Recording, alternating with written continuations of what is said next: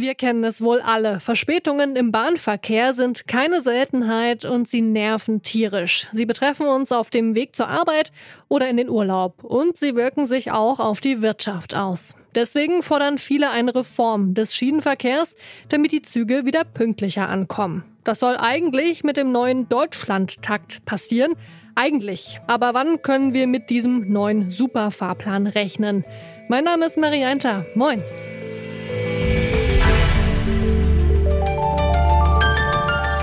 Zurück zum Thema.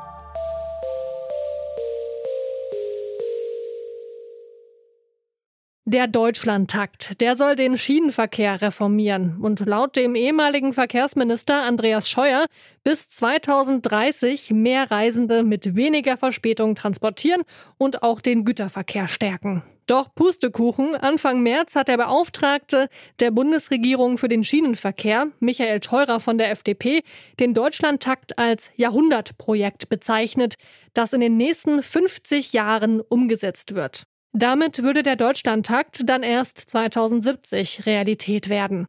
Aber mal ganz von vorne, was ist denn eigentlich dieser Deutschlandtakt? Das haben wir FDP-Politiker Michael Theurer einfach mal selbst gefragt.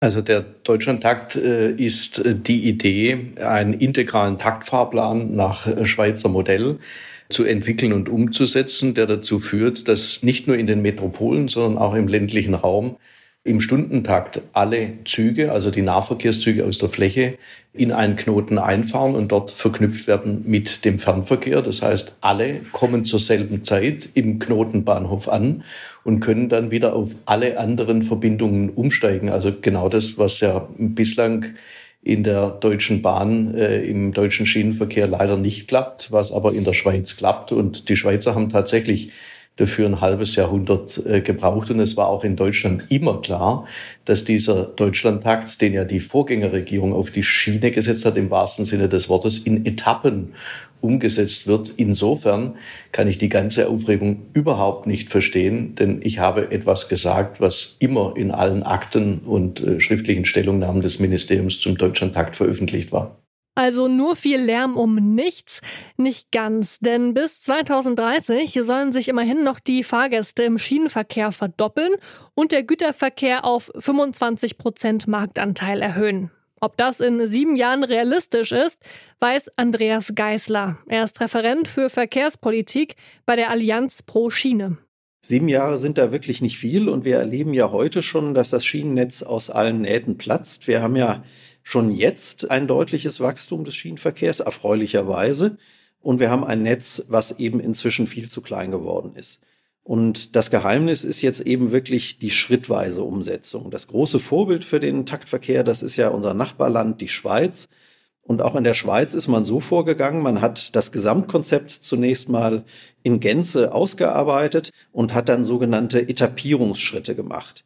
Das heißt also verschiedene Umsetzungsschritte, verschiedene Etappen formuliert und die hat man dann sehr konsequent und sehr zielstrebig nach und nach umgesetzt. Und genauso ein Vorgehen, das brauchen wir auch in Deutschland, ähm, dass man sich nicht verzettelt oder dass man auch nicht äh, vor der Größe der Aufgabe verzweifelt, sondern dass man sehr konkret das Ganze in kleine Häppchen schneidet und die dann in die Umsetzung bringt. Für all diese Ziele, die Sie gerade beschrieben haben, braucht es hohe Investitionen, zum Beispiel im Bereich Neu- und Ausbau der Schienen oder auch in der Digitalisierung.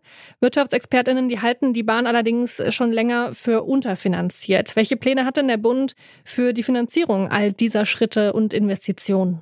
Das ist ein ziemlich wunder Punkt in Deutschland und zwar schon seit vielen, vielen Jahren. Wir machen seit über zehn Jahren einen Vergleich der Investitionen der europäischen Länder in die Schieneninfrastruktur, wie viel wird pro Kopf und Jahr in den einzelnen Ländern investiert.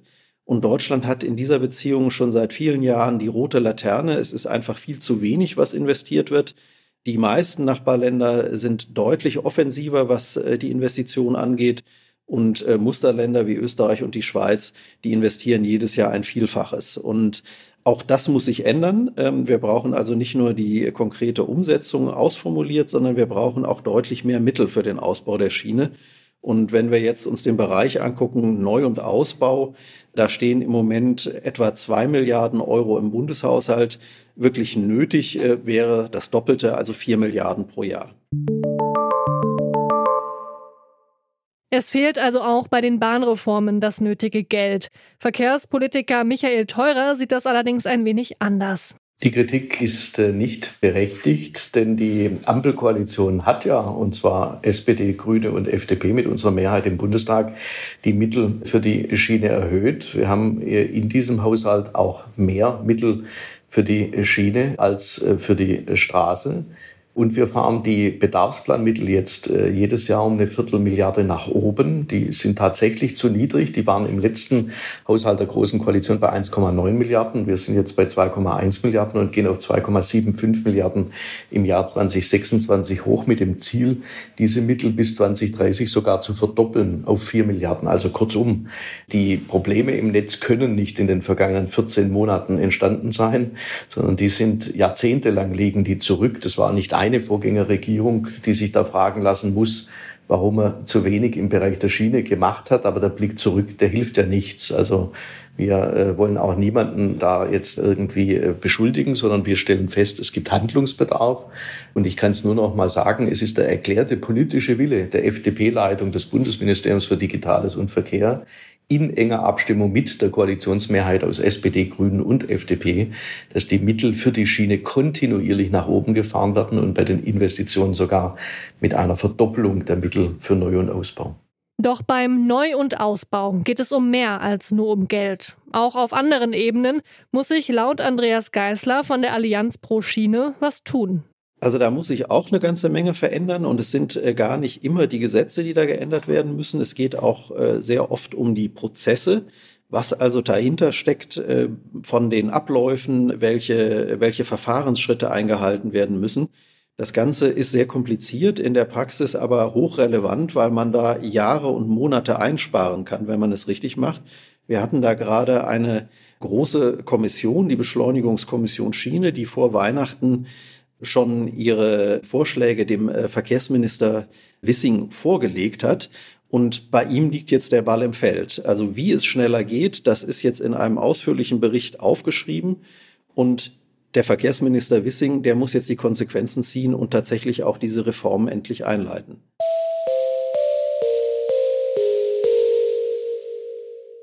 Noch ist der Zug für den Deutschlandtakt also nicht abgefahren.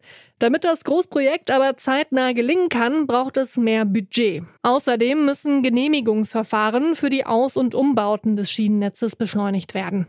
Ob die Züge dann aber in Zukunft alle im Deutschlandtakt über die Gleise rollen, wird sich vielleicht erst in einigen Jahrzehnten zeigen. Bis dahin heißt es, wie so oft am Bahnsteig, erstmal warten. Und damit verabschieden wir uns für heute. An dieser Folge mitgearbeitet haben Lukas Stöckel und Elisabeth Urban. Produziert hat sie Stanley Baldauf. Chef im Dienst war Toni Mese und ich bin Marie Jainter. Bis zum nächsten Mal. Tschüss. Zurück zum Thema vom Podcast Radio Detektor FM.